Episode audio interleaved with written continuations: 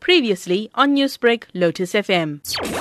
The scrapped law stipulated that any man who slept with a married woman without a husband's permission could be jailed for five years. It did not allow women to file a complaint. But India's former Women Welfare Minister Renuka Chaudhary said the ruling needed more clarity. There needs to be a lot more clarity. This is like the criminalizing the uh, triple talaq law. They've done that, but now the men will just abandon us or not give us talaq, and they will have polygamy and they will have uh, this uh, nikah halala, which creates hell for us as women.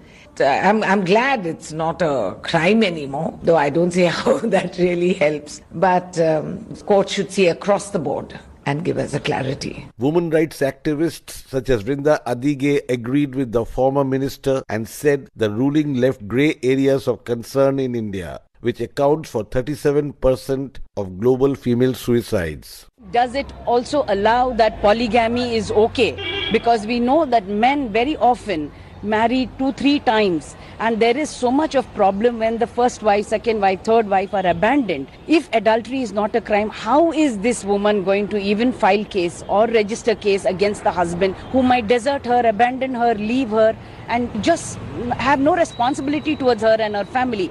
It's a concern. But there were prominent rights champions such as Zeenat Shaukat Ali said the court had taken another giant step towards gender equality. The judgment has been a, a very path-breaking and excellent judgment because first of all it equalizes the status of men and women which is under the article 14 of the constitution that both gender equality is established and I think that is a very huge step forward. For Newsbreak, this is Rana Senn reporting from New Delhi.